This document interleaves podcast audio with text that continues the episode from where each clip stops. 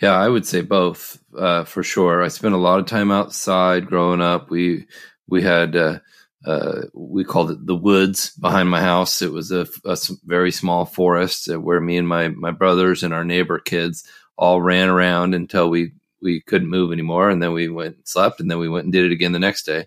But we just were outside, and even in the rain, and because um, it rains a lot here, but um, we got used to that, and I think seeing seeing packaging materials or seeing waste in the woods would always really bother me.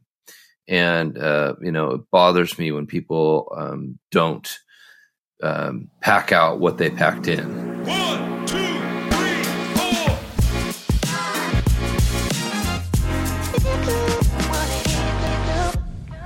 Welcome to the Green Hour a community of innovators, activists, and government leaders in the world of sustainability. Each week, you will hear from a leader in sustainability to help unlock your mind to a greener future.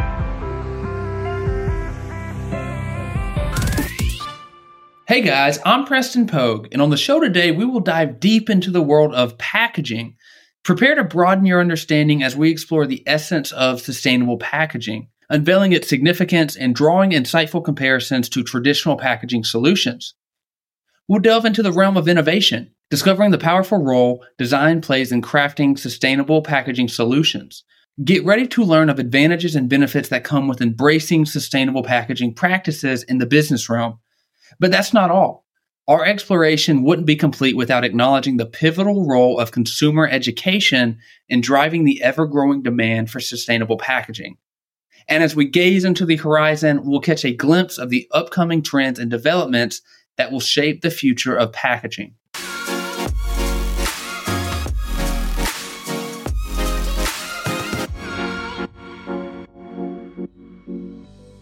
What do you think of when you hear Amazon? You may think of the massive online marketplace where you can buy practically anything, or you may think of the Amazon River in South America. Regardless of where your thoughts take you, one thing is for certain. We all have memories of the brown Amazon boxes that find their way on our front steps. For some, seeing these boxes bring immediate excitement, whereas others are wondering when the buying madness will stop from their families. Most see the boxes as a mere covering to the product they purchased and rip the package open as quickly as they can. What might strike people is hearing that little packages like this amount for a large percentage of the global waste every year. Packaging protects our products, but at what cost? Our guest on the Green Hour today has dedicated his life to finding solutions for this global problem. Cory Connors is the Director of Sustainable Packaging for Orora Packaging Solutions, a total packaging solutions supplier, as well as a fully integrated corrugated manufacturer. Sustainable packaging refers to the design and use of packaging materials and systems that minimize environmental impact, promote resource efficiency, and support long term ecological balance throughout their life cycle. Cory received his education from Portland State University with a Bachelor of Science, Advertising Management, and Marketing degree. So you may be wondering how does one take that degree and find a career in sustainable packaging? Well, we'll get there. Cory started his career as a warehouser at age 18, making boxes, and he used this to pay his way through college. Once he graduated, he realized no one was hiring advertising students so by chance, he found a packaging company at a career fair. Some call it luck, some call it fate, some call it divine intervention. But this was Cory's start in the packaging industry, an industry he never leaves. Cory not only has his day job, but he has also grown a substantial following on TikTok and on his podcast. Cory created a podcast called Sustainable Packaging after he realized education needed to be spread around the topic. Everywhere he looked, he could not find the education around sustainable packaging. So he decided to create a podcast, and it has become one of the biggest in the sustainability space. With over 100 episodes and an impressive lineup of guests, the Sustainable Packaging Podcast is a must listen. On TikTok, he has amassed a following of 89,000 with 2.5 million likes, with the content all being focused on sustainable packaging. Cory's success isn't by accident. But is due to hard work and doing things for the right reason. A TikTok influencer, a popular podcast host, and a face of an industry, Cory's life has been spectacular. But as you will hear, his foundation for sustainability started in his hometown in Oregon, where environmental action was taking center stage. So I grew up in the Northwest, uh, in Oregon, and been surrounded by green focus uh, or environmentally friendly, as we used to call it back in the day. Uh, we were the first state to have a, a bottle deposit scheme. And uh, so when I traveled outside of Oregon and saw people throwing cans into the garbage, I was very surprised and frankly uh, upset. Even as a kid, it, it, was just, it bothered me. Like, why wouldn't you recycle that? We can recycle those and use that material again. Um, but that led into a career at uh, Weyerhaeuser making boxes uh, when I turned 18 and uh, paid my way through college. Got a degree in advertising, which turned out to be pretty perfect for packaging in the retail space. And uh, went to Portland State University, which is downtown in uh, Portland. And uh, then when I graduated with a degree, no one was hiring advertising students at all. They were actually uh, laying people off in the advertising world. So I, I went to our career fair and just happened to find this packaging company. Thought, well, I know about boxes. I've been making them for five years. And uh, they hired me in sales. Uh, my dad was the salesman. My grandpa was the salesman. So I'm used to that mentality. And uh, I know it's very hard, uh, which it, it definitely is. Um, but it led me to where I am today. Awesome. Awesome. So, yeah. So you, you, took that background, and it's it's interesting, um, Cory, because a lot of the guests that I talked to, um, they they got into sustainability, but early on in their careers, you know, that they weren't in sustainability, but there was one specific moment that that that that kind of clicked for them. Um, I know yeah. the last guest that I had on, I'm going to be releasing the episode tomorrow. You know, he grew up a rural area in Georgia and on a farm, and he grew up, uh, you know, learning everything that that you would do on a farm and that kind of clicked in his mind later on in his career when he got into sustainability. So it sounds like you're the same way. You know you work for this this boxing uh, manufacturer and look where you are today. You are in sustainable packaging. So it's it's really a full circle moment and that is it's just so interesting because like i said the more people i talk to in sustainability they have a story just like yours. Yeah yeah, and I think it's um, it's a passion for sure. Um, you know, we want to make a better world for our kids, and uh, at least that's that's my motivation. So, Cory, tell me tell me what you're doing today, um, as far as in your career. What what what position do you have, and what is the work that you're doing on a day to day basis? Yeah, so I'm the director of sustainable packaging at Orora Packaging Solutions, which is a global packaging company, about five billion dollars, based out of Melbourne, Australia. And uh, we're known for our sustainability and have been for many years. Uh, one of the leaders in glass manufacturing and as far as sustainable glass for wine and other other products. And we also make aluminum cans in Australia, and we make corrugated and uh, packaging materials in the USA, like uh, prints, point of purchase displays, uh, brown boxes all the way up to high end retail uh, displays and packaging. Hmm. So five billion dollar firm. I mean, that's yeah. I, I, didn't know that was that big. That's massive. um, and you're and you're and you're doing packaging for a number. I'm guessing a lot of different organizations. So, who are? Can you talk on some of your biggest clients that that you work with, um, and what what industries are they in? Yeah, so that's pretty pretty much my favorite part of this is it's so diverse. We have customers in all uh, walks of life, from a mom and pop small company uh, to a, uh, global uh, conglomerate like uh, Calavo, uh, which makes pre-cut fruit and vegetables. And you know, I was there just this morning doing inventory, so I still I still uh, kept my uh, my customers and get to get to work directly with with customers still, which is uh, one of my favorite parts of my job. Getting to know them, getting to figure out their uh, issues and challenges with sustainable packaging, uh, so I can keep my uh, you know my skills focused and sharp because uh, I don't want I don't want to just do um, you know theory. I want to really uh, watch it in process and see how it works in in use. So this this just hit my mind. I my last position, I ran a um, a small golf company called Tour Links, um, hmm. very small indoor putting greens for golf and training aids. And I was asked to redesign the whole business, and I really wanted to create something with a sustainability focus because in the golf world in this indoor market, there wasn't a lot of companies prioritizing sustainability. And right. With you saying that, it just it just hit my mind. I was looking for sustainable packaging. So sustainable boxes, you know, mm-hmm. we were manufacturing everything in house. Um, we were, you know, packaging it and, and, shipping it out from our warehouse. And so my question is, because I, I honestly do want to know, because I was in this position. So say I'm a manufacturer looking for sustainable packaging. What would I do with your organization and how would I, how would I find you? Like how, what, what would be the whole process of that interaction?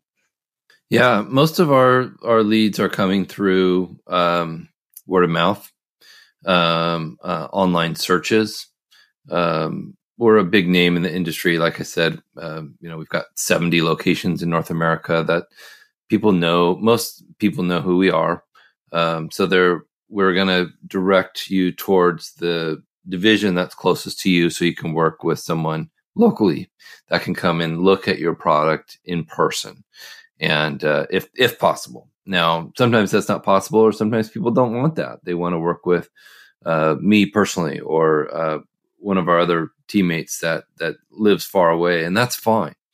Uh, and we can work on that design via Zoom or uh, Teams meetings, and um, come up with real solutions to solve their their packaging problems.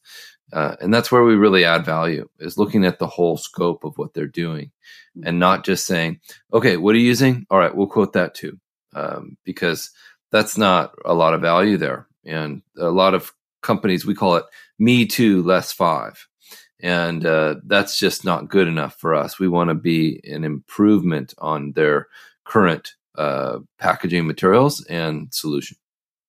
So bouncing off of off of that and the organization that you're in now, and talking about you more personally, Cory, um, yeah. you touched on this briefly in the beginning of you know where your interest came in sustainability in the beginning. I mean, you're in Oregon, and yeah. you just don't understand why why are people throwing away aluminum cans or plastic bottles right. when when they can recycle them. I mean, especially on the West Coast. I mean, there's such a um, prioritization for sustainability and environmentalism.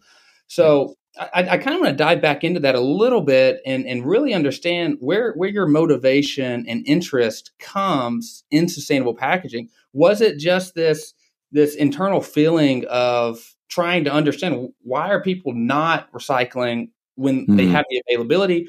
Or did you just learn things in your career that kind of morphed you into to what you are today?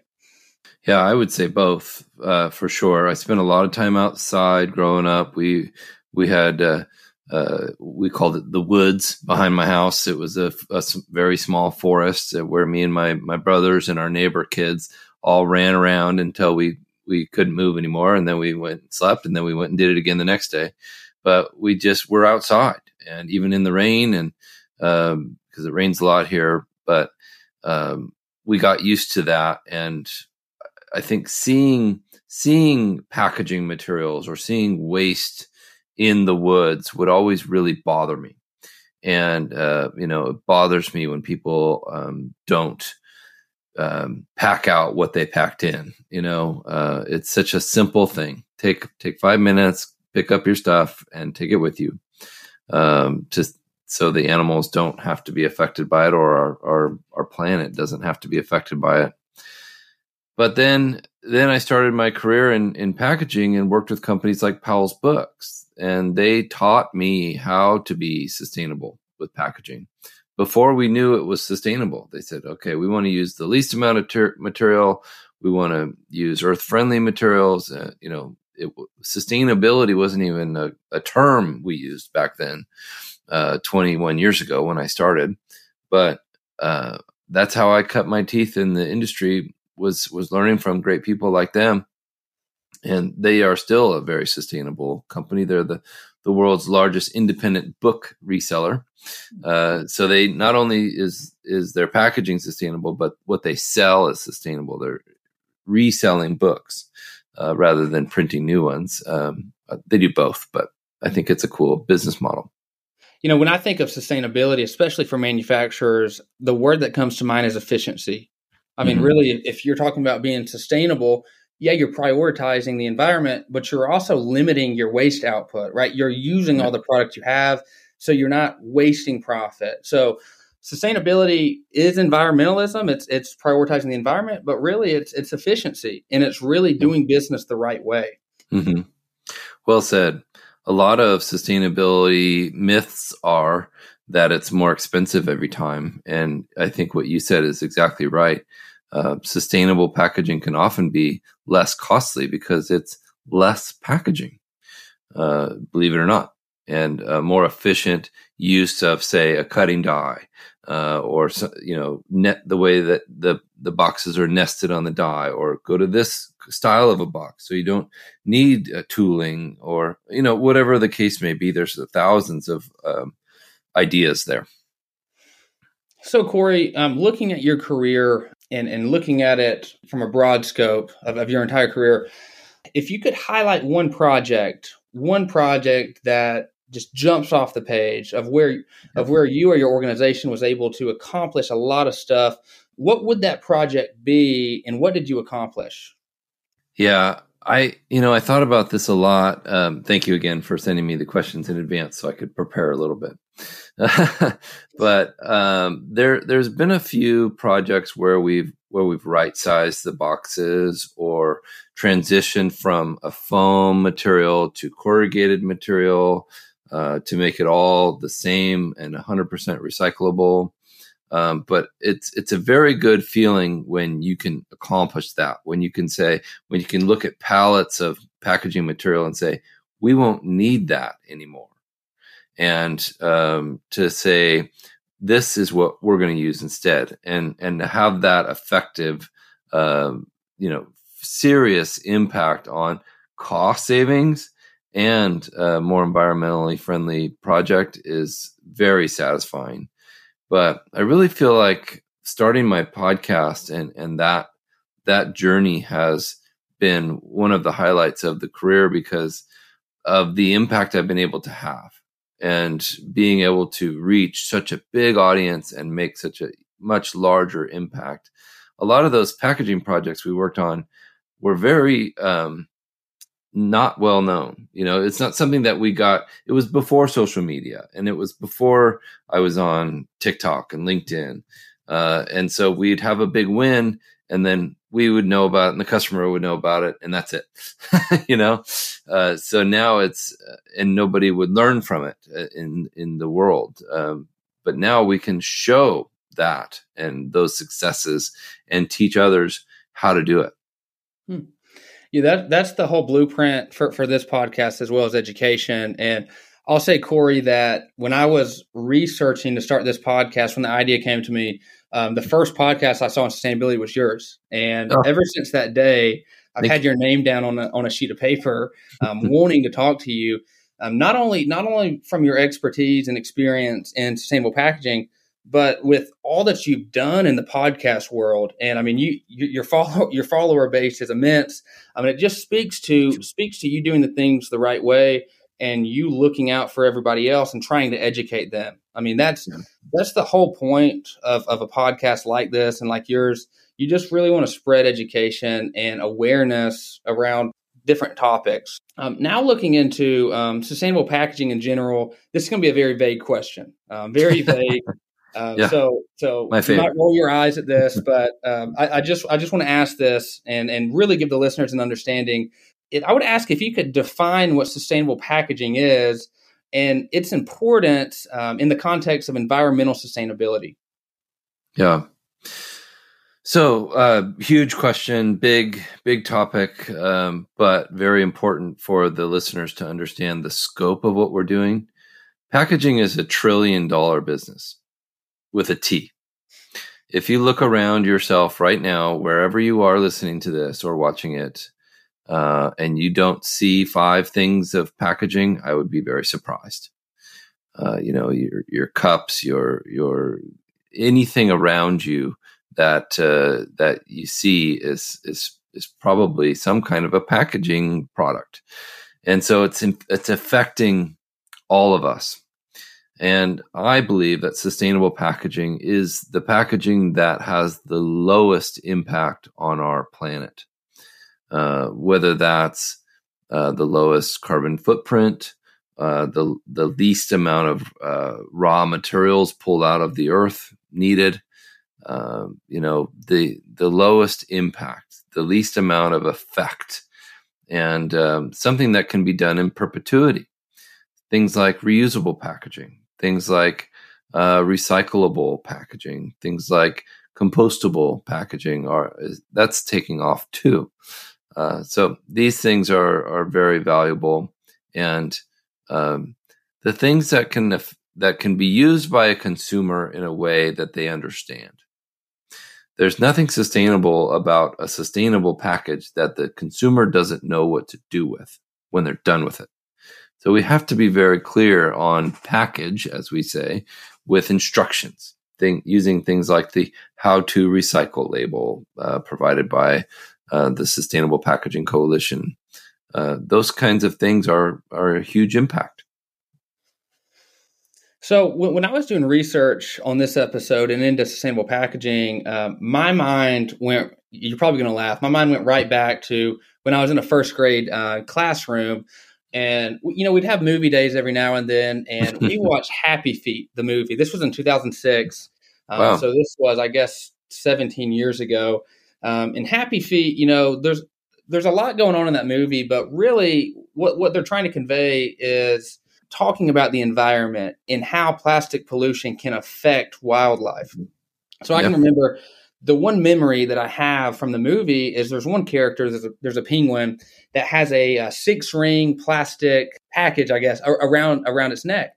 And you know, this whole movie, they're trying to get it out. He or she is, is suffering, and they can't really figure out what to do. And that really that really hit me because I'm thinking, okay, what we're doing in our everyday life, what what we're manufacturing, can affect animals uh, and species in the ocean, and that that really it's very complex to think of. But I mean, it really just goes all the way back to the manufacturers, and then it goes back to you know who is consuming these products and what are we doing with it. So um, that's why I was just blown away with sustainable packaging because okay, if we can eliminate that, if we can eliminate that altogether um, yep. And in the front end with the manufacturers, we might not, we won't even have that problem. I'm I'm I'm optimistic. I'm an optimistic person, but I do know humans, and I know not everyone's going to want to recycle. I wish they would. Um, hopefully, in the future, numbers will continue to grow. But um, if you create and build products that have less waste, that um, can be reusable, um, and that use packaging that isn't going to affect our oceans and isn't going to affect you know our everyday lives then that's that's just going to be helpful. Take take the um, the act out of the human's hand or the right. out of the uh, consumer's hand is what i should say. But all of that to say happy feet that that was 17 years ago. I was six years old but um, that movie it really showed why it's so important that we use and view packaging um, in the in the right way.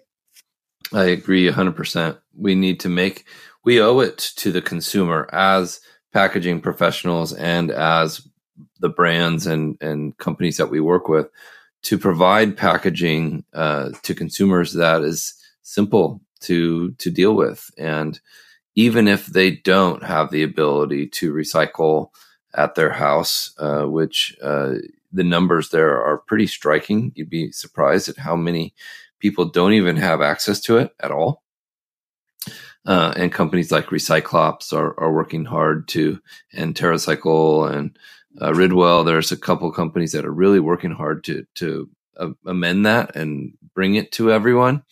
Um, but you're you're exactly right. We need to make packaging that's simple to use, simple to recycle or reuse, and uh, you know it's obvious what what can be done with it. I do like the idea of making packaging out of materials that even if they ended up in the ocean, it would be fine. Uh, you know, we don't ever want to encourage that um, because there are still, even in lots of paper packaging, there are coatings and things like that that aren't good for wildlife. Uh, but that's that's something to consider when you're making packaging. Yeah, yeah. You, you talk about, you know, there's a lot of areas. Um, it would blow your mind to know there's areas around the U.S. that you know you, you still can't recycle from home. And it's funny because the place that I went to college, University of Pikeville in Kentucky, uh, very eastern Kentucky, um, there's no recycling infrastructure. So um, there wasn't a recycling center um, in the in the county. Um, so people just didn't recycle, and it was always it always blew my mind because you had the university, which isn't huge, um, but you still had a lot of people, you know, in and out of there. And then you had a big um, a big entertainment center called Appalachian Wireless Arena. Hmm. And then you had a big hospital. So you have these three big areas with waste but there's there's no recycling infrastructure. So everything was going to the landfill. And like you mentioned, companies like TerraCycle, I'm very familiar with. Um, some of these other organizations are trying to fix that, and I hope they do, especially in these rural areas. Yeah. It's not only providing infrastructure, but it's also um, bringing about education um, and right. talking about why it's important. Uh, and that's a that's exactly right. My cousin is from Kentucky, uh, hmm. Bowling Green, Kentucky, okay. and uh, she she comes to visit Oregon, and she's like, "What? You recycle? I don't. What? That's recyclable? Okay. Like, and and it's just, and it's not her fault. It's not her family's fault. They just like you haven't had exposure to it. Uh, but I just interviewed the CEO of Recyclops. His name is Ryan Smith, and his their company's goal is to find those rural areas where people don't have access to recycling and provide it. Uh, and it's so if you're a student at a college where they don't have recycling, or you live in a multifamily uh, housing complex, uh, you know, reach out to these companies. It, the numbers that you need to get uh, to sign up is very low. So I think it's like 50 families or something like that, and then it becomes viable economically to bring, you know, and, and what they do is they have, it's like an Uber style where uh, they don't have their own drivers always. They'll hire people like us that want to make a difference in the world and they will go pick up the the recycling and consolidate it and then make sure it actually gets recycled. So mm. it's can be very impactful. Well, I was going to ask how how they do this, how this company Recyclops does this, but it sounds like you know you're doing. You call it a mobility as a service platform. Um, if if that's what they're using, and they're paying drivers to pick up um, recyclables, mm-hmm. and then yep. I guess that's connecting them to the to the to the nearest recycling center where they can drop it off. Right. Wow. Yeah. So they'll they'll develop the structure as needed. So uh, only forty percent of glass in America gets recycled. So that's pretty sad when in Europe it's 79%. So um, think of that as a, as a kind of a low point for recycling.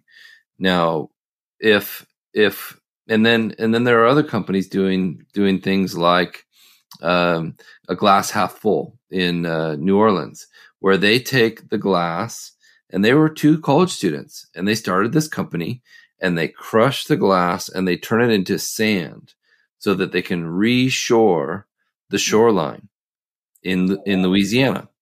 You know, you remember Katrina. You remember these these things that uh, these disasters that have affected these states.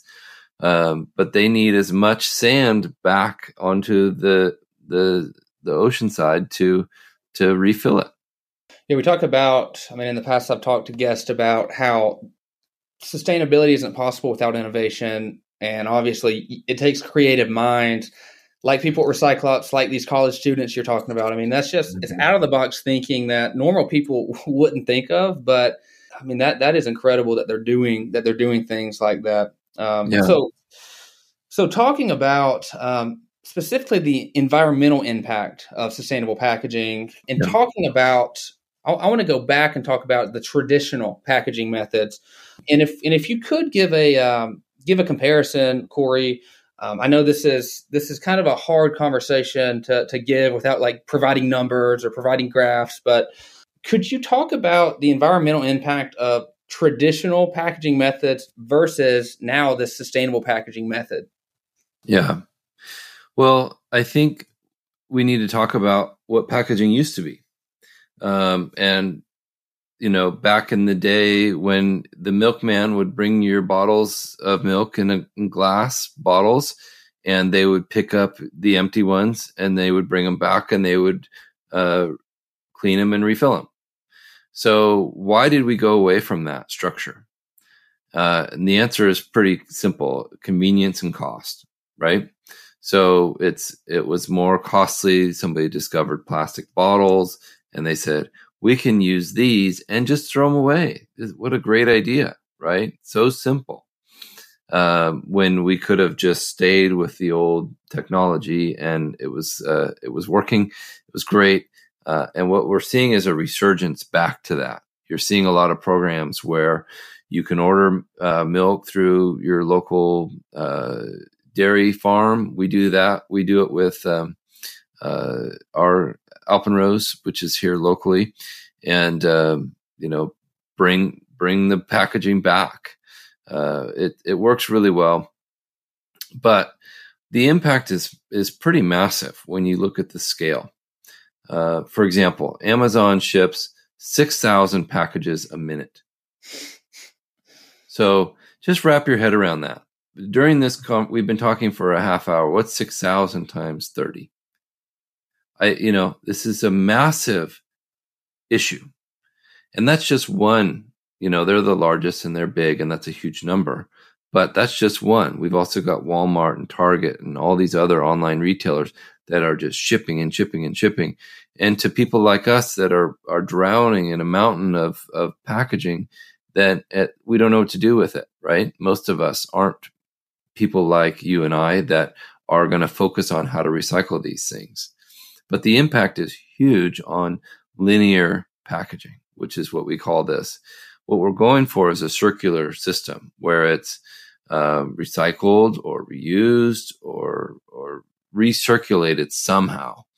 Um, so there's a lot of programs. So the only way to really um, measure the difference is to do like life cycle analysis. So we do a lot of that with the different kinds of packaging that are used. Um, and what we're seeing is reusable packaging often outperforms all of them. Um, or the fact that you're sure two things that it was made from recycled material and that it will get recycled. That creates a circular loop where everybody's happy. And um, I think that's probably going to continue to be the largest piece of the pie is recyclable packaging. Yeah, that, that makes that makes a lot of sense, right? I mean, it's if, if you're going circular instead of linear, you're also reuse. I mean, you're reusing the material, so you're not producing as much, so right. you're not spending as much as a as a manufacturer a lot of stuff in sustainability just it just makes sense, but it, it's really trying to open people's eyes to it is the big thing. Once you open up their eyes and, and show them the raw data, show them the numbers, then they're they're more able to you know make the switch. So Cory, you know we talked about that, but in your experience, what are some challenges and, and trade offs that are involved in um, creating this sustainable packaging? Yeah, it's often a different oftentimes the the resistance is well this is how we've always done it um, so why it works why would i mess with this you know what if what if what if your new system doesn't work so um, oftentimes we'll have to try we'll do a, a small trial and say well, let's try this one product this way and see how it works and see what your response is from your consumers.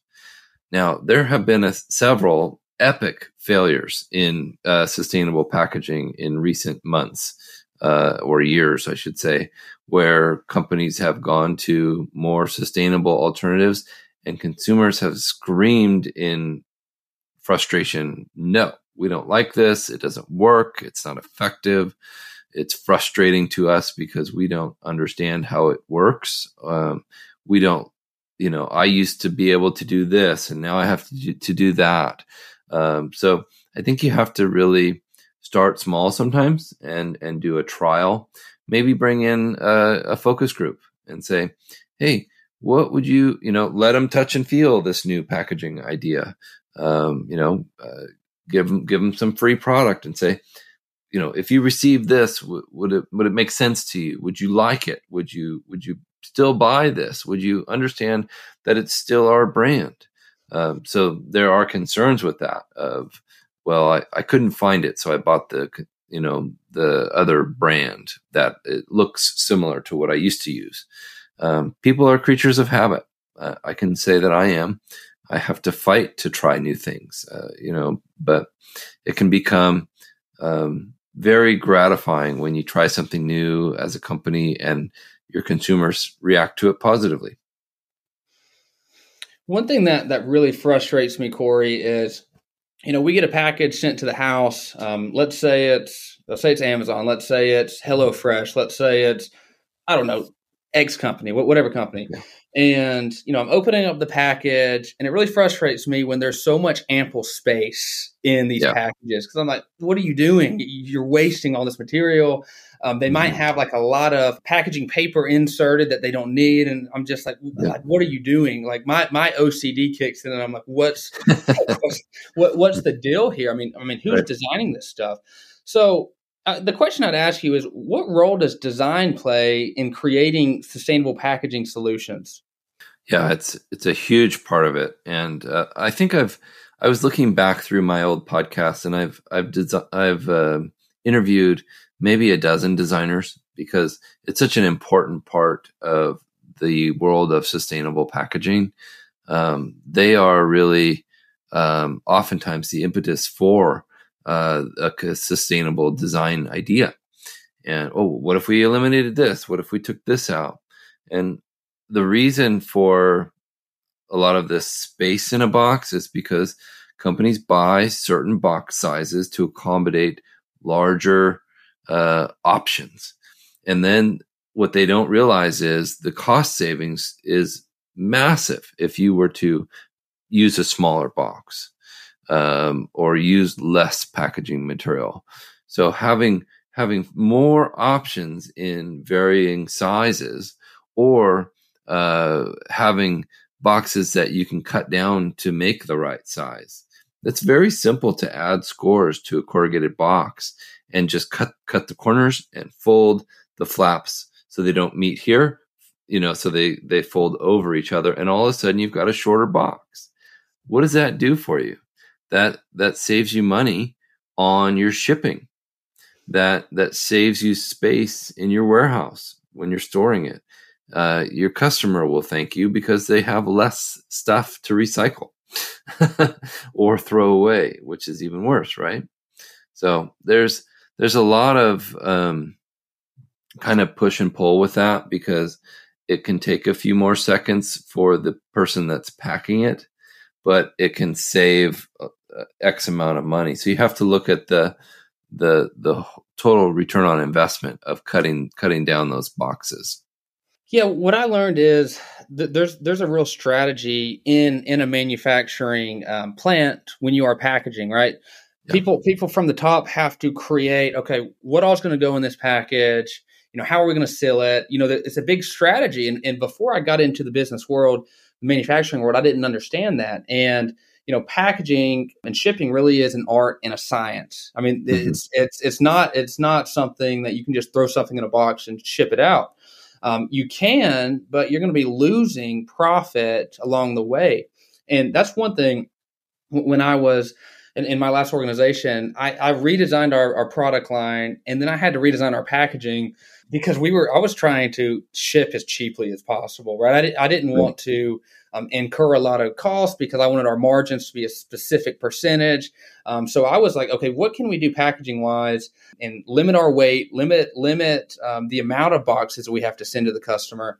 Um, so in that aspect, I'm familiar. Um, very short time I did that, but it's not an easy process by any means and it's it's a lot of trial and error and a lot of just just like you're playing like like I was like in a sandbox in the warehouse um, just yep. playing playing around okay what can fit here what can fit here How, what's the weight you know what's that going to translate to cost i mean it's it's a lot to figure out but I, I, just go back to it being packaging and shipping is really really an art and a science I agree. It's a it's a huge undertaking and uh, takes a lot of thought and a lot of trial and error and a lot of discussion and you got to make sure number one that your product arrives safely and um, securely because if you go through all of this and the item gets damaged and you have to replace it every all the work you did is for nothing hmm. you know oh yeah yeah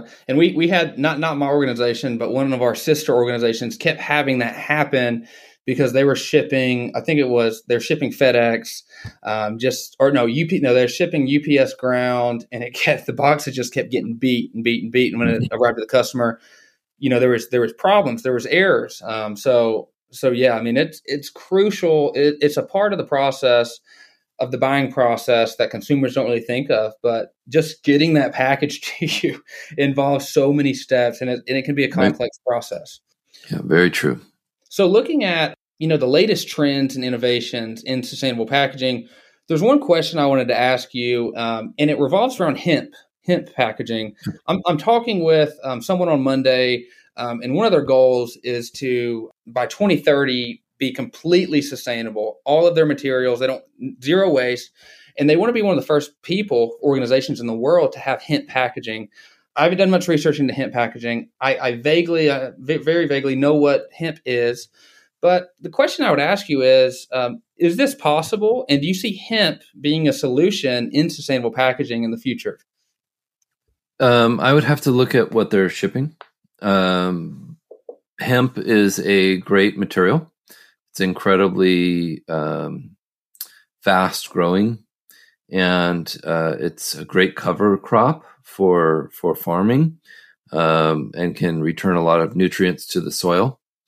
Um, the fibers on hemp are about a fourth the size of uh, trees hmm. uh, that we're used to. And so you have to use, you have to make the material thicker if you're using hemp paper. Um, but that's not always a bad thing. Um, it, and it's not always a problem uh, I interviewed a company called Restalk, R E S T A L K. And what they did was they took waste from uh, hemp and other products and they uh, would grind it up and then turn it into paper, alternative papers for packaging. And uh, so hemp was one of the big ones that they would use. And they're, they're finding it to be very successful.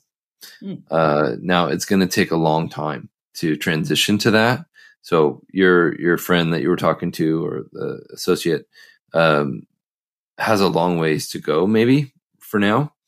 Um, but I am seeing hemp show up in in lots of different new molded fiber packaging that um, is is working out really well.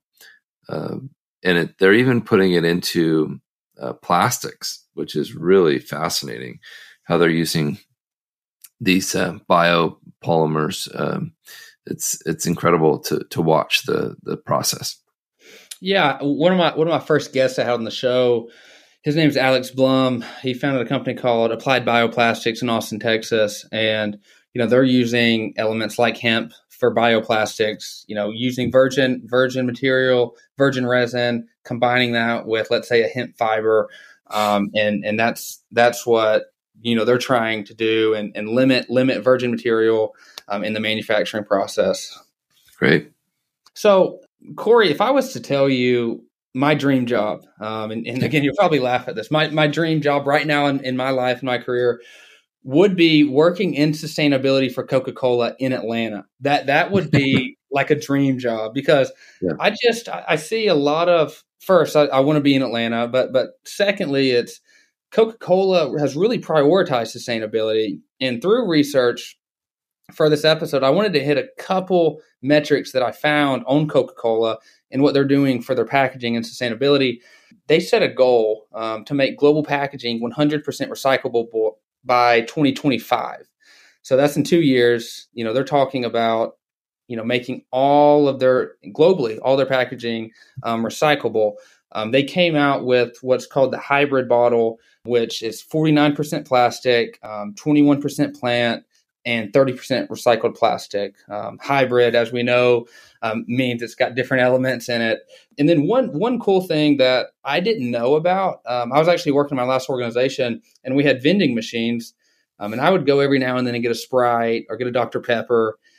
And I noticed one day that these Sprite bottles, the iconic bottle that was always green, always mm-hmm. green, it turned clear. And I never really understood why until I started getting into sustainability and really diving into what was going on. And the reason for it was they they changed the Coca-Cola company changed from green to clear to improve recycling efficiencies. Because if you have all these clear bottles and then you have one one green bottle, there's right. separation that has to happen. So I, don't know why it took them that long to figure it out, Cory, to be honest with you, but uh, I'm glad that they did and and you're seeing you're seeing the effects of that today. Um, and then lastly, with Coca Cola, I wanted to hit on. Um, we talked earlier um, on the animated movie Happy Feet and talking about marine waste, um, but Coca Cola, what they're trying to do is take marine waste and transform it into food grade plastic. Um, so mm-hmm. You know they're, and I don't know, I don't know how far along in the process this is, but Coca Cola's marine bottle sample is a world first um, using this technology of marine, um, th- this marine waste, and, and looking in the ocean, taking this waste out, and actually putting in a product for consumers. It, it, it's remarkable to think about. Um, but those are three things I just wanted to hit on and share because Coca Cola, again, great company. They're doing a lot of cool stuff, and they're they're here where I live, um, which I'm I'm I'm happy to talk about because I love Atlanta, Georgia. Yeah, I, I had got to actually interview them at the Sustainable Packaging Coalition, and uh, we did a, a, podcast about it. So I'll send that to you. Uh, Brian McElhier, who's their uh, PR guy, he's amazing. When we oh, talked about the we talked about the transition to the clear bottles, he actually brought me one, and uh, they have a, a, some pretty serious goals uh, with refill and reusable packaging, which uh, 20, their 25% of their packaging will be either refillable or reusable, which is a pretty massive change from where they are today. Um, but I think they can do it. And I think they're a leader in that space they've received a lot of criticism for the waste that they create, but they also have the world's most recognizable product and one of the most popular uh, drinks in the whole world. Um, so that's hard to not get a lot of attention, but they're doing a lot of good things to make it uh, better for for all of us. So Cory, we, we talked about hemp very briefly, but I wanted to ask you, you know, from your seat and your position and your your involvement in the industry, you know, are there any other new materials, designs, technologies that, that are making packaging more sustainable or, or making packaging easier to to recycle, to reuse, to biodegrade, any any of these things? Yeah, I think the the future is monomaterial. Um, where where now we're we're experiencing things that are multi-layer films. Um, those materials won't be uh, allowed uh, in the future uh, for for most for many things. Uh, so you'll be able to say, and it will say on package, this is number two plastic, this is number four plastic, whatever that is, it, and then it will be recycled, and they'll possibly in in the long term vision of it all. Um, you'll be able to to send it into the MRF, the material recycling facility, and it will have a digital uh, mark on it that will show the the computer uh, which bin to put it in. Hmm. And I interviewed Amp Robotics, and that's what they're doing. They their AI uh, technology can actually scan what the item is based on millions of pictures that it's taken before, and it can say, "I know what that is," and it will take it and it will put it into the correct bin for for recycling. Oh wow! So that I'm familiar with that company. They're out of Texas, right? Uh, yes. Mm-hmm. I think yeah, yeah. I, I, I did some research into them, and I mean, it just makes so much sense what they're doing because instead of having you know humans physically sort, use robotics, use AI, cut out human error, and, and be more efficient. It just every everything makes sense with with what they're doing. So you you know, Cory, we, we talked earlier about you know how sustainability is really efficiency, and how in sustainable packaging, if companies do it the right way, um, they they will have cost savings because you are being as efficient you can with the product that you're shipping. And the materials that you're using can be reused can be recycled so they're better for the environment. Um, but I just wanted to, to talk about and, and, maybe let you highlight, um, you know, the potential cost savings that sustainable packaging has, um, but also the brand reputation enhancement that it brings. You know, sometimes we talk about this this aspect of greenwashing, and mm-hmm. nobody ever wants to to greenwash. That it really drives me crazy when when this comes about because you know what we're trying to do is spread education on sustainability and then some companies will just say they're they're prioritizing sustainability, but ultimately they're just saying that to to increase their reputation when they're not really putting yeah. action behind it. So um, those two things, um, I would ask you about. You know, what are the the potential cost savings, and then along with that, the brand reputation enhancement that switching to sustainable packaging uh, presents for for any organization. Yeah, yeah, great questions. Um, Sustainable packaging can be a big savings because it's often designed to be smaller. And so you're using less material uh, and you're shipping smaller boxes or, or, or packages. So imagine uh, a 20% uh, freight bill reduction. You know, if you're listening to this and you're shipping out thousands of boxes a month, and uh, we're to lower your freight bill by 20%, your your boss is going to be really excited about that. And uh, you know, your your whole company is going to that's money driven driven right to the bottom line. And to answer your second question, consumers are paying are are voting with their wallet. They want sustainable packaging. And uh, it, there's lots and lots of studies about this, but basically people that as people get younger people get more likely to to buy packaging that is more sustainable uh, and that's not a dig on people that are my age and older but um, it's it's just the way the numbers are. And so consumers are saying i will buy this because it's a sustainable alternative. I'm going to buy your product because it's got sustainable packaging. So brands are actually seeing uh, huge spikes in in sales when they are investing in sustainable packaging. So even if, let's say, even if your packaging costs you more uh, to be a little bit more sustainable, uh, if your sales spike in a good way, um, you're you're going to cover that cost immediately, and that's pretty awesome. Yeah, if you look at age groups, I'm, I'm Gen Z, the age group above me, the millennials. These two age groups are really, really looking at sustainability in the environment and saying, look, we have to do something about this. And, and a lot of people in these age groups are making consumer decisions based on the companies that are are, are, are taking the green initiative, that are, you know, creating packaging that's sustainable, you know, that are that are eliminating waste, that are recycling mm-hmm. X material. So it's really crucial that leaders and businesses start to understand this. I, I remember a conversation I had um, with with the CEO of my last company, and because I'm I'm trying to prioritize sustainability, um, right. I'm just this kid that comes in with a lot of ideas and a lot of energy, and I'm like, look, we can do this, this, this. One, one of our key um, differentiators will be sustainability. You know, we'll, we'll be a green company in golf. Um, and he was like, look, um, we, we've we've tried the the approach, the green approach in the past, but it doesn't work.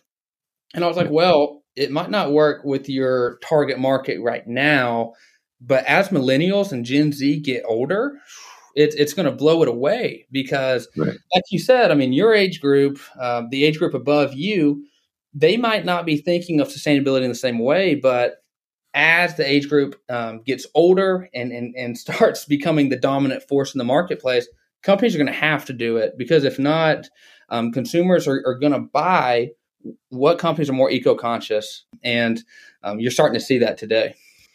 Yeah, very true. either extended producer responsibility is going to uh, force the, their hand, or their customers are just going to stop buying their product because it's packaged poorly. So, looking at, um, and we talked about this earlier, consumer education and engagement, and how important it is for mm-hmm. For people, whether it's me, whether it's my neighbor, whether it's the person I'm sitting next to at the movie theater. It's it's important for them to understand what sustainability is and why they need to be recycling or why they need to be buying products that are sustainable in the environment. Mm-hmm. Um, but I would ask you the role of consumer education what is the role of, of, of, consumer education in driving the demand for sustainable packaging? Yeah. Um, well, again, they they're going to vote with their wallet. They're going to buy things that they that they feel are su- sustainably packaged for the most part. Um, consumers need to understand there, and there's a lot of confusion there. I, I just saw a study um, by oh, who was it, Bloomberg or someone, um, where they were showing, they were asking consumers which one is more sustainable. And they had a plastic container, and then they had a plastic container, the very same one, wrapped in paper. And the consumer thought, oh, well, the one with paper on it is more sustainable. And that's kind of a common misconception. And so we're seeing a lot of that. Whereas if they were to just buy the plastic container, it would be less material. It would be still recyclable in many places uh, if it's the right material, um, but it's not. You're not going to have to separate it when you go to recycle it. You know, talking about um, consumer education and, and engagement awareness and why this is so important what you did is you, you saw this issue and you you went in and created a podcast around mm-hmm. this using your experience using your network of people to really spread education around this issue um, specifically on um, sustainable packaging which is a very niche spot that yeah. a lot of people don't think about but like you said it's a trillion dollar business packaging is i mean you look around like you said there's probably five things around you that are packaged differently and that you you have bought that are packaged so you know, I want to dive into um, your podcast, which is sustainable packaging. Yeah. Um, and you know, I want to I want to learn. You know, how did this come to be, and what is the mission behind it? Yeah. So it started way back when I was uh, making TikToks. Um, I started that. That was kind of step one. Listening to Gary Vaynerchuk uh, I don't know if you know him, but uh, his his marketing materials are are fairly amazing, and his his mindset of um, just start telling everybody what you know and see what happens, and and share your wisdom, share your knowledge, and uh, that turned into um, meeting my friends Adam Peek and Avelia Matos. Uh, who already had podcasts at the time, and they said you should do a podcast. And I said, "Oh, too much work. I don't have time for that. But it turned into a very, very uh, beneficial and enjoyable uh, part of my career. I really uh, like what I'm doing.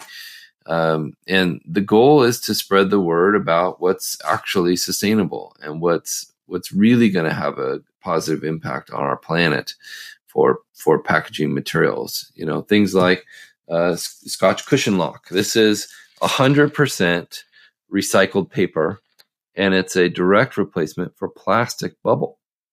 Mm. 100% recycled paper.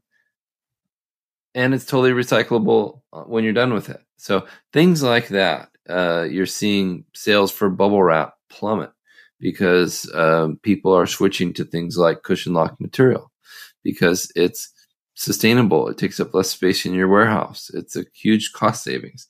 Uh, you know, all of these things are pretty amazing. 10 truckloads of this of, of bubble wrap equal one truckload of this. Oh wow. So when you you know think about that. When you're buying plastic bubble, it's full of air. Well, this isn't. It's flat. Uh, you know, things like that are, are huge cost savings when you ch- transition to sustainable packaging and your customers will like it. They'll, you know, of course, I get a lot of pushback when I talk about this stuff on social media because people like to pop the plastic bubble. they enjoy that therapy, uh, which I understand, but you have to understand that almost none of that material gets recycled or reused. Right.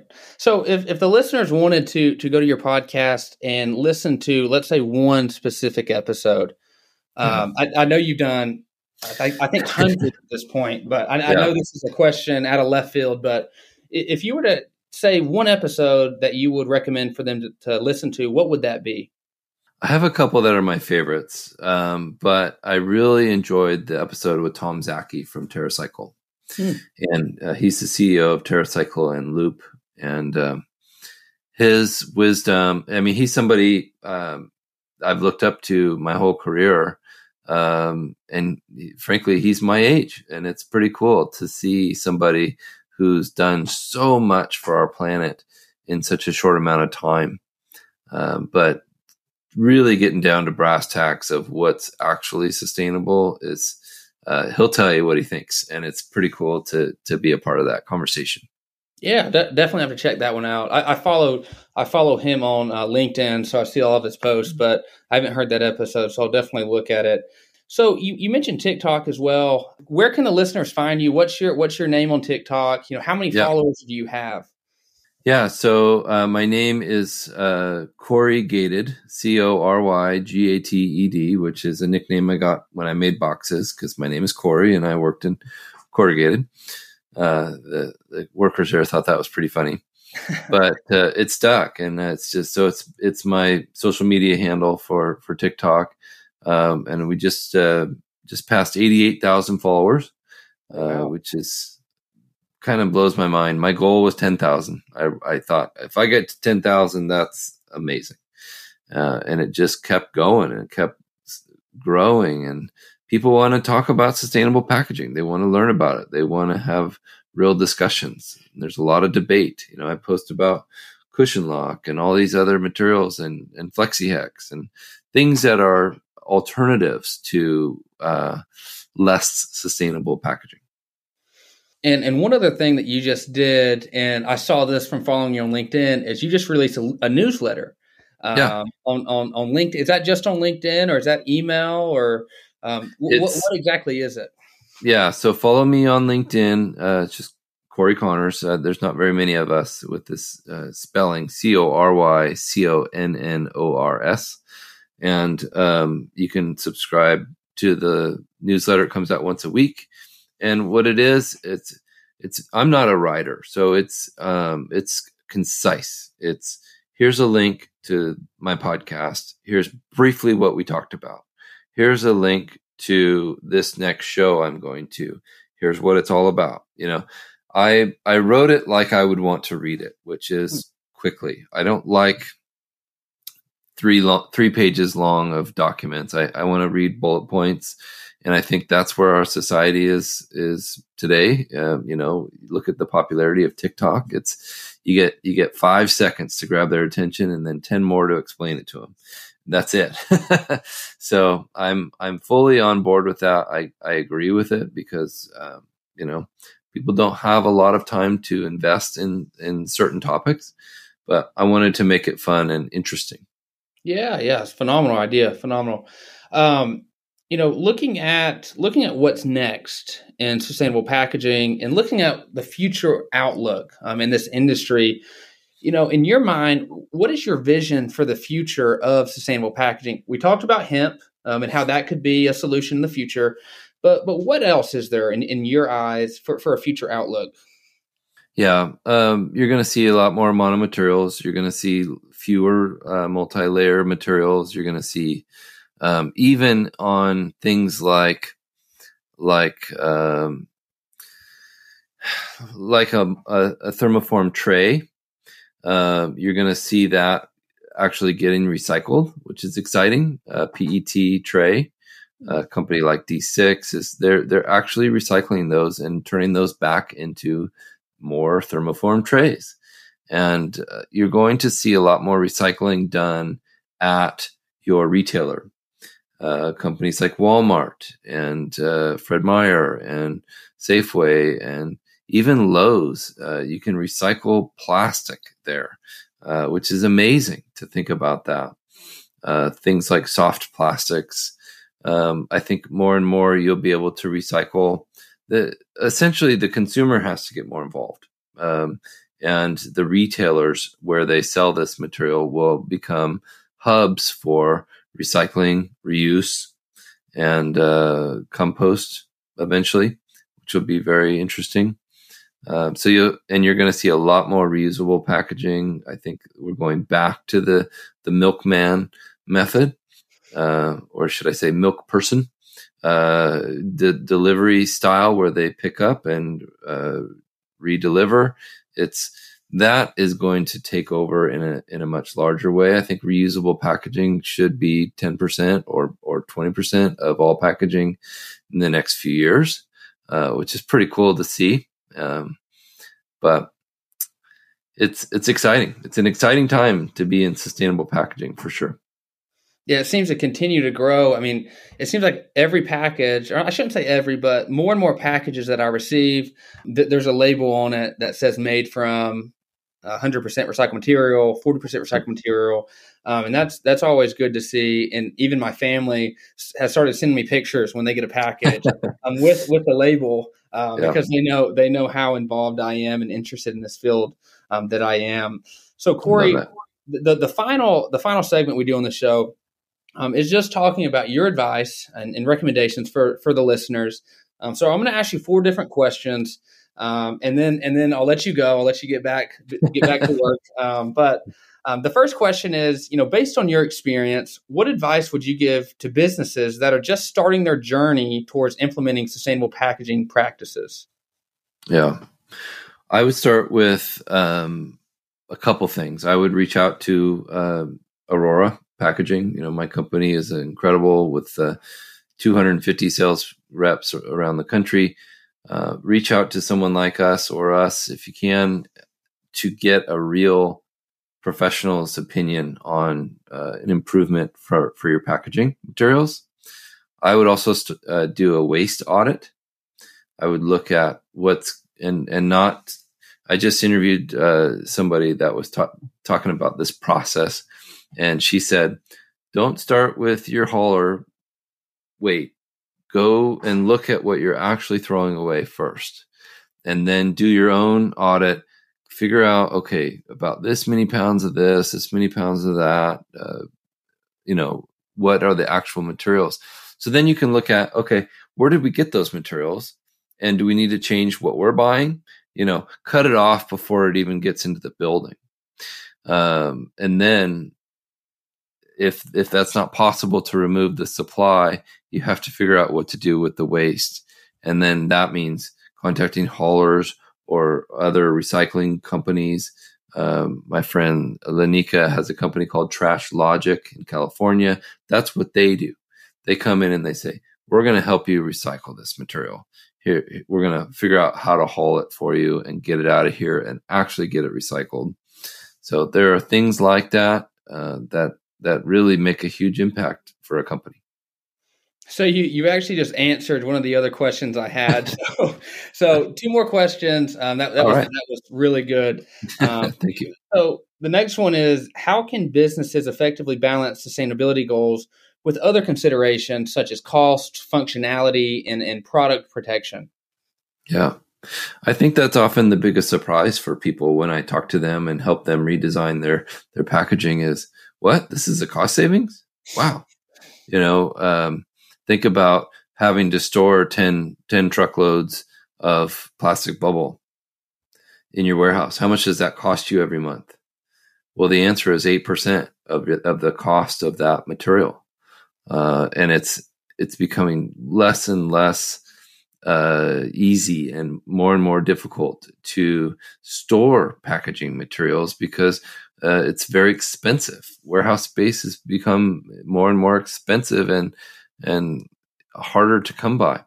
I watch some of these people on TikTok uh, trying to get rolls of bubble wrap down their stair uh, stairs to put it in their basement where they package all their product. And I think, why don't you just get a roll of cushion lock and you can carry it easily, you know? Uh, and it doesn't take hardly any room. So there, and, and it's a cost savings because you you know you're not shipping a four foot wide piece of ma- material, uh, huge rolls. You're shipping this big and and you know 26 pounds and much smaller condensed. So the answer is it can be you can be sustainable and save money and save space and save shipping costs. And uh, you know it's it's exciting yeah warehouse space uh, i didn't know this before I, I, entered the workforce either how crucial it is. And really when, when looking at i mean my last organization we we moved into a 200000 square foot facility and you know the front of it was manufacturing and then you had three companies with their inventory and storage and this place was packed. It was so packed out uh, and we went to a facility that was smaller before and we went to this new facility that was larger but it was still so packed out that they had to start putting product outside um, mm-hmm. and you're talking about packaging material taking up a, a, good portion. You know, you're talking about a, a, good percentage of, of all these organizations having packaging. Um, and all the things you're talking about, bubble wrap, uh, all of these different things taking up so much space. And I, I just remember the accounting people in the organization, um, w- when I had to look at budget and how much our costs are, I had to put in, you know, what are our warehouse holding costs? Um, how much space are we taking? Um, so all of that stuff is it, that'll blow your mind too. Um, how specific those costs can get to, and something as simple as you know having too much bubble wrap. I mean, it can cost you a lot of money down the road, and you don't even realize it. Exactly. Or think about the amount. If you, let's say you use peanuts, which believe it or not, people still use packaging peanuts. Think think about the amount of time that your staff spends either refilling those hoppers or sweeping up after the shift. I I will actually have warehouse workers shake my hand and thank me when we get rid of their packing peanuts for alternatives that aren't, you know, you, you get rid of your brooms, you don't need them anymore. You know, this this is you're not going to have to I used to work in a warehouse, so I can I I remember this. It was so frustrating to deal with stuff like that. But this you have to look at the whole scope. You have to look at your whole day's work and what are your your employees actually working on and figure out okay, is this going to be more efficient? Like you said, it's efficient. So, final question here, going from a business perspective to the individual. And all the listeners here, I mean, everyone's an individual here. Maybe some of them are leading businesses, maybe some of them are inside businesses. They might be warehouse workers, they might be on the floor. But individuals, um, could you share some practical tips um, for these people um, who want to make more sustainable packaging choices in their everyday lives? Yeah, I'll, I'll share something that that Tom Szaky preaches, which is buy less. I know, I know it's frustrating, but uh, we if you don't need it, don't buy it. Um, of course we want to have our luxuries and enjoy our certain things but you can make decisions. You can you can click the button on your amazon uh, order that says delay and ship together you know? So you uh, you know you can eliminate three boxes right there every week you know? If you if you just wait just consolidate an order um, you know go to the grocery store and uh, buy something in bulk and, and put it into a reusable container. Uh, you know, uh, don't eh, bring your reusable bags instead of your your single use. Even paper bags is uh, you know less effective than than your reusable bags. So it's it's a lifestyle thing.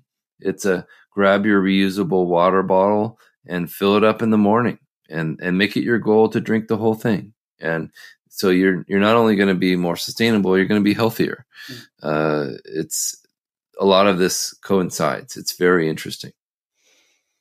Well, Cory, I, I, can't thank you enough for coming on the Green Hour today and, and, sharing so much of your story, sharing so much of the industry and sustainable packaging, and giving the listeners a lot they can take home with them and you know they can implement in their everyday lives. I also want to thank you for um, your podcast and all that education that you're spreading um, to people like me that that look up to you um, when I'm doing a podcast like this and and really want to create something like you have. So um, I can't thank, thank you, you, enough, and I wish you the best um, in every endeavor that you have in the future. You too. Thank you so much, Preston. It's it's been a lot of fun.